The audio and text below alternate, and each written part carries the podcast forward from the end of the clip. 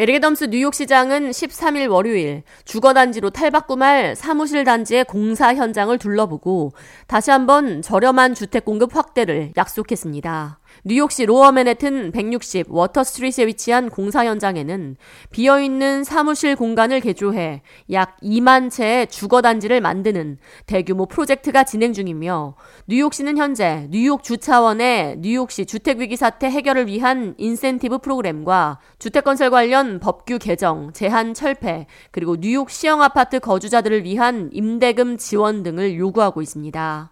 애덤스 시장은 뉴욕시 로어 맨해튼에 위치한 160 워터스트리트에 위치한 공사 현장을 직접 방문해 2024 회계년도 뉴욕주 예산에서 뉴욕시 주택 건설에 필요한 자금 지원 확대와 주택 건설 관련 정책 간소화 그리고 법규 개정과 불필요한 규제 완화를 강조했습니다.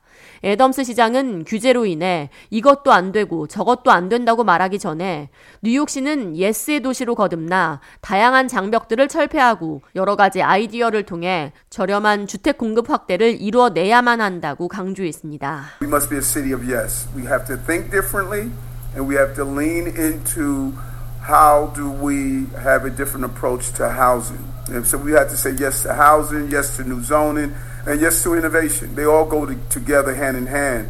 이 자리에 참석한 뉴욕시 경제 및 인력개발 부시장인 마리아 토레스 스프링어는 이 같은 뉴욕시의 진보적이고 적극적인 움직임을 통해 향후 10년에 걸쳐 약 50만 채 저렴한 신규 주택이 공급될 것으로 전망한다고 말했습니다.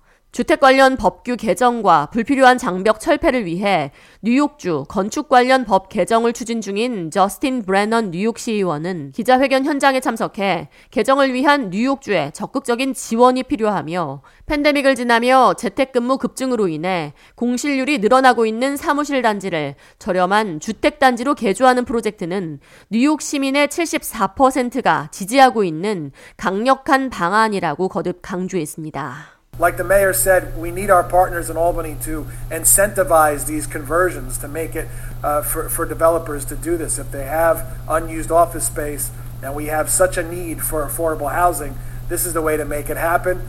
We're going to do everything on the city level to make it as easy as possible to go through this process. And this is something that almost 75% of New Yorkers support. Turning unused vacant office space into residential units. It has overwhelming support across the city. 뉴욕시는 주택가격 상승과 임대료 상승으로 인한 위기 상황으로 노숙자가 늘고 있는 사태를 혁신적이고 적극적으로 극복해 나갈 것이라며 명확한 로드맵이 추진되고 재창조가 일어날 수 있도록 뉴욕주 입법과 재정 부분에 있어 적극적인 협조가 이루어지길 기대한다고 밝혔습니다. K-Radio 이하예입니다.